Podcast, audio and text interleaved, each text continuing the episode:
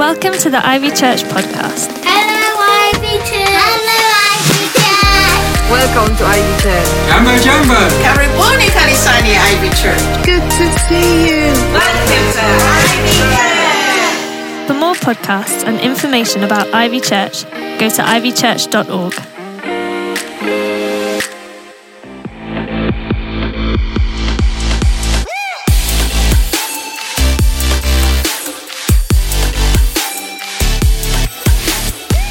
Hey, well, today we're finishing off our series BCJCAD. I hope you've enjoyed it in your grow groups and in the places we've been connecting together. We've been focusing on the Apostle Peter, how he tried and failed to follow Jesus, but was forgiven time and time again as he overpromised and underdelivered. But God always delivered on his promises to Peter.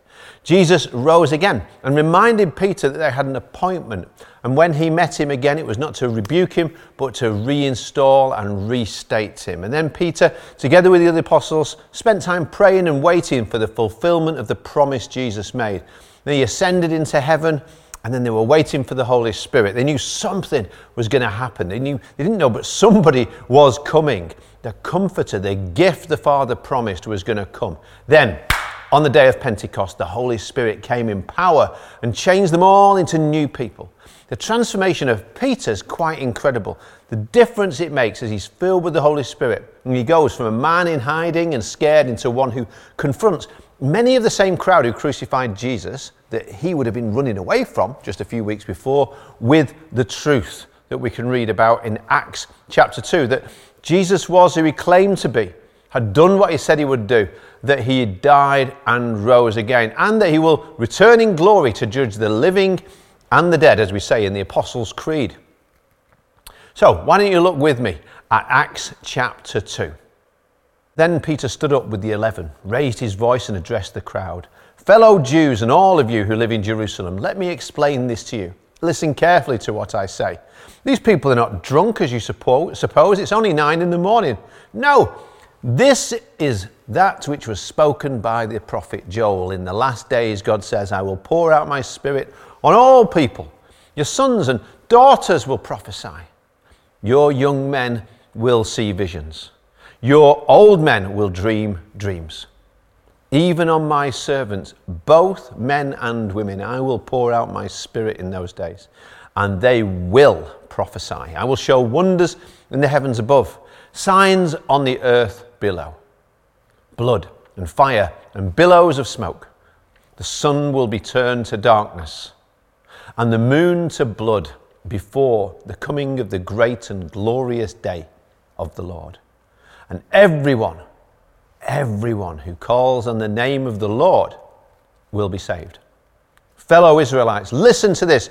Jesus of Nazareth was a man accredited by God to you by miracles, wonders, and signs which God did among you through him, as you yourselves know. This man was handed over to you by God's deliberate plan and foreknowledge. And you, with the help of wicked men, put him to death by nailing him to the cross. But God raised him from the dead, freeing him from the agony of death because it was impossible for death to keep its hold on him. See, Peter knew Jesus had come to fulfill the scriptures. That's exactly what he did. Peter's, Peter is here preaching from the Old Testament and the Bible as we would know it in the power of the Holy Spirit. And the results now were amazingly powerful for everybody heard as he preached the truth of God's word. We only know part of what he preached in this, um, this sermon that transformed so many people. He goes into one or two of the Psalms again here, if you read it through in full, because before this, Jesus himself had been uh, meeting with them after he'd risen from the dead, and he went through the other guys and he pointed out how all these prophecies, all these promises, he did them.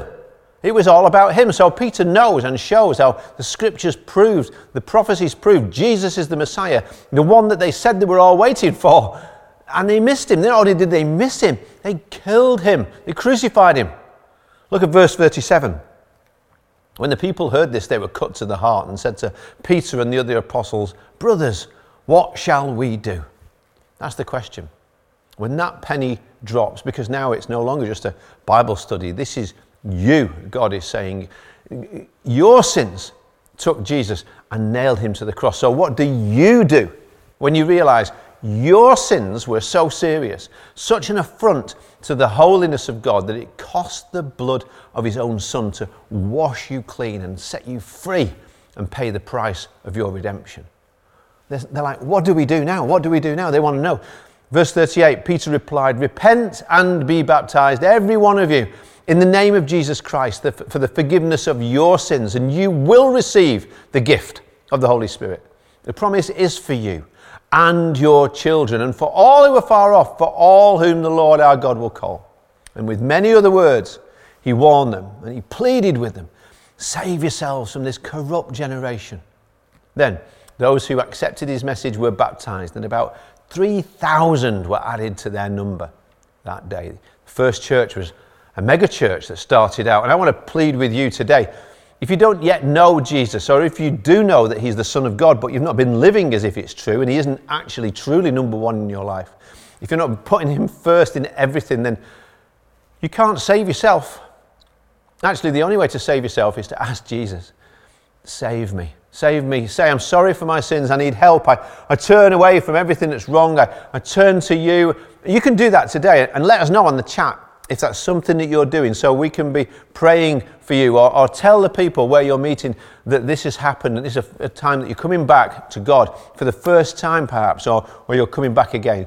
I just want to know what's your response going to be today when we realize and remember who Jesus really is, what he's done for us, that he's poured out his blood as a sacrifice because there was no other way that we could have help now and hope that lasts forever because he is the one the whole Bible speaks of. So, we don't have to guess who God is.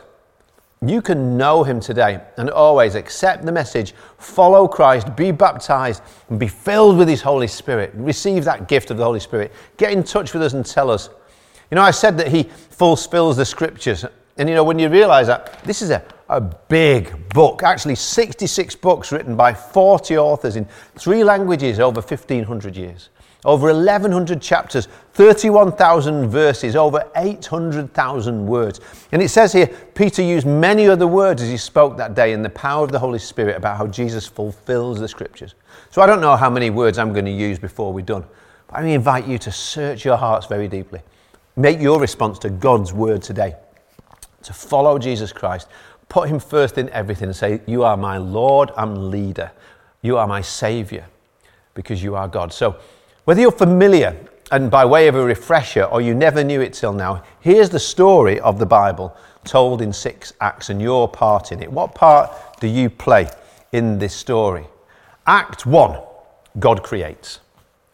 We didn't create ourselves, did we? We had no power to do that over where we were uh, going to be born or the circumstances of our parentage or anything like that. God created you. God created everything. And we see that here in Genesis chapter 1. It says, In the beginning, God created the heavens and the earth. He said it was all good. Genesis 2 tells us about Adam and Eve, who God created and placed in the garden, naked and unashamed. And God said, Very good. And that's good news because God loves us. He doesn't want us to be alone. He wants us to live in community with other people and with Him.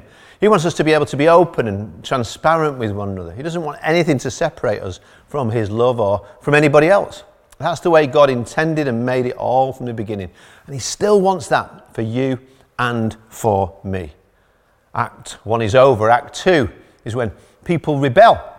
The Satan, the accuser, appears to Eve, lies about God to deceive her. She eats the fruit. Adam is passive, standing there. He shares in the guilt and the sin.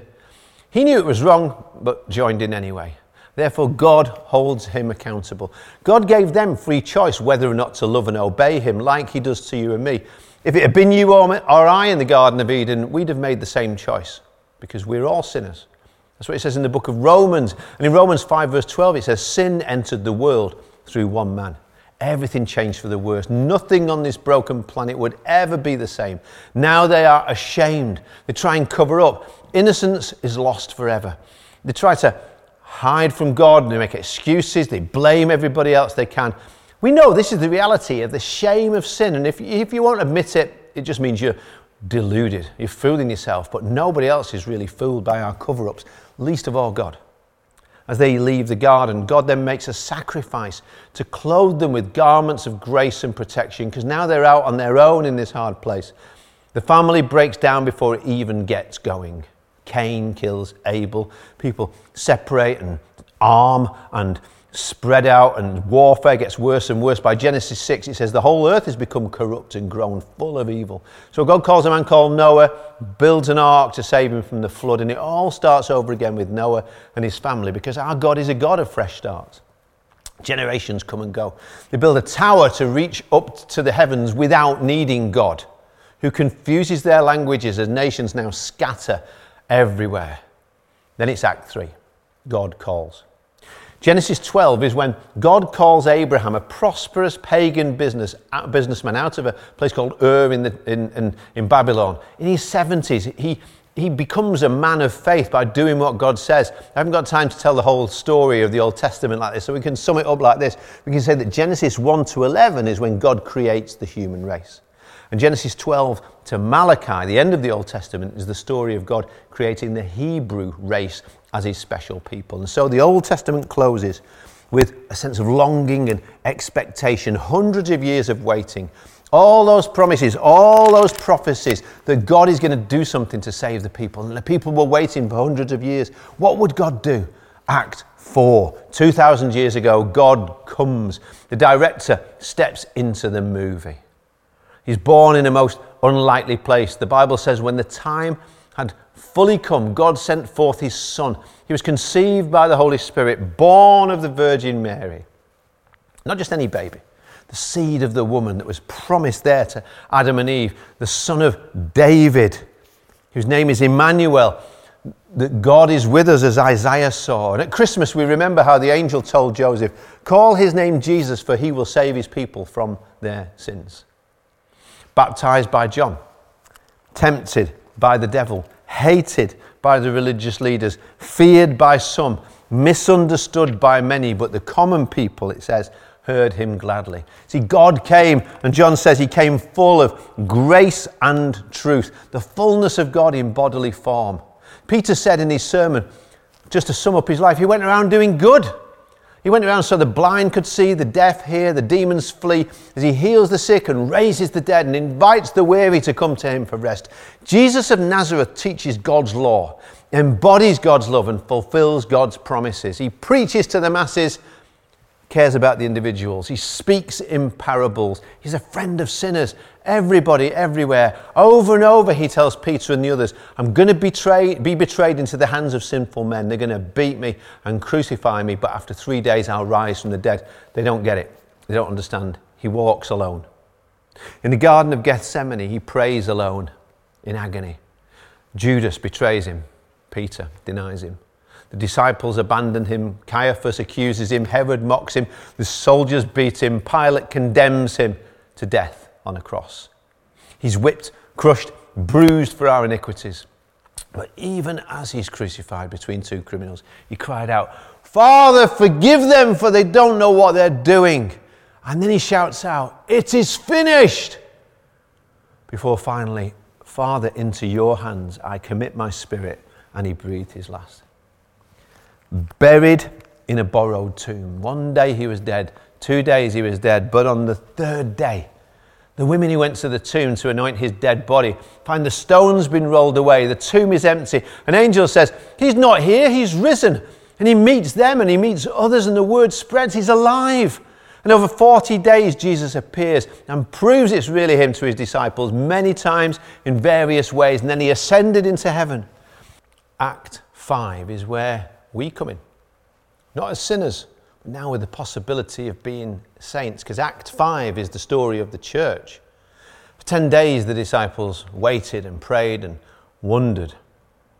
And uh, then on the day of Pentecost, the Holy Spirit came in power with the sound of a rushing wind and tongues of fire, because now they're all filled with the Holy Spirit. The same power that raised Jesus from the dead is now at work in ordinary people walking around the earth. God doesn't need temples to be built by human hands because now the people are his temple.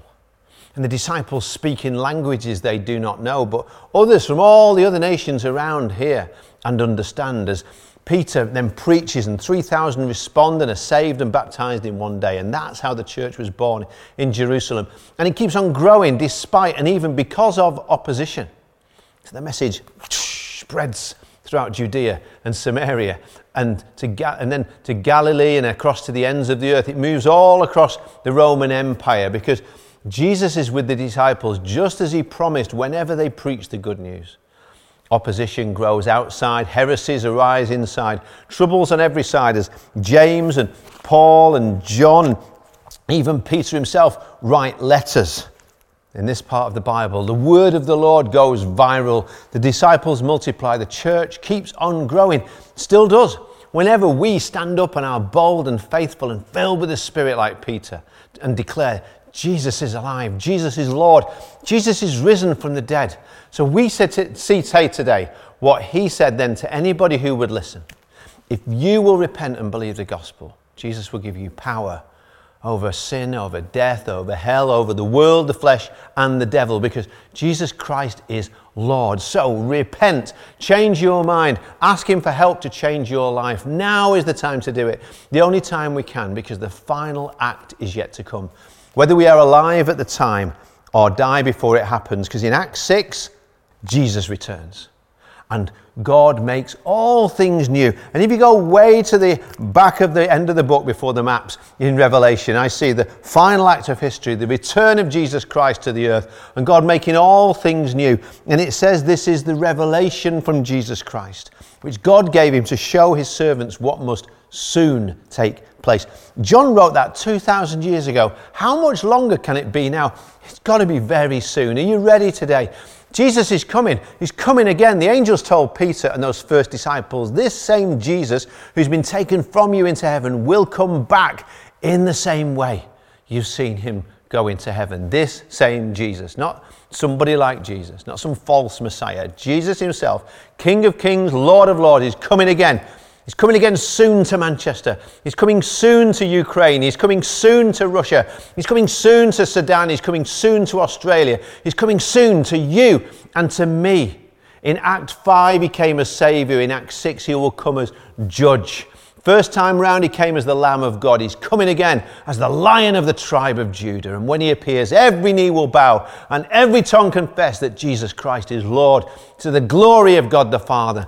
And then the Bible concludes with these words of a new beginning. The Bible ends with a new beginning. He who testifies to these things says, See, yes, I am coming soon. Amen. Come, Lord Jesus. Pray that. The grace of the Lord Jesus be with God's people. Amen. Are you ready? He's coming. Ready or not? And Peter said, Everybody who calls on the name of the Lord will be saved. So talk with him now as we pray. Call on him. We want to pray with you now. Why don't you pray along and just say, Lord, please make me ready now for when you return soon. I give my life back to you. Put you number, number one in my life. I'm sorry for everything I've thought or said or done, and I need help. I need your Holy Spirit to change me. As you changed Peter, you turned his life around. Come and do the same in me right now. Lord, may I be ready. May we all be ready and waiting for you and living now full of expectation, full of your Holy Spirit's power, so everybody else we know and love can get ready too.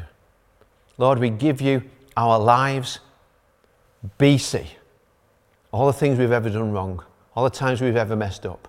We thank you, JC, Jesus Christ, that you have come to save us and lead us.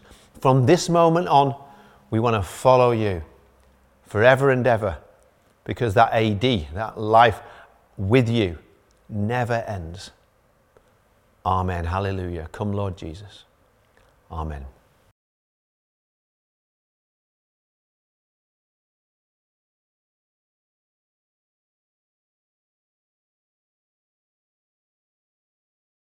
Hi, I'm Anthony Delaney. I'd love to welcome you to Ivy Church. Do check out the website, click on a few buttons, look at some previous teaching and some of the other things that we've been involved with. And why not plan to join us soon at one of our locations? Join a grow group, do the Alpha course, and figure out for yourself what it is that Christians believe. Or if you've got anything we can pray about, be in touch, press the contact button so that you can email us, let us know about you and how we hope you can be part of us. Come and join us at Ivy Church.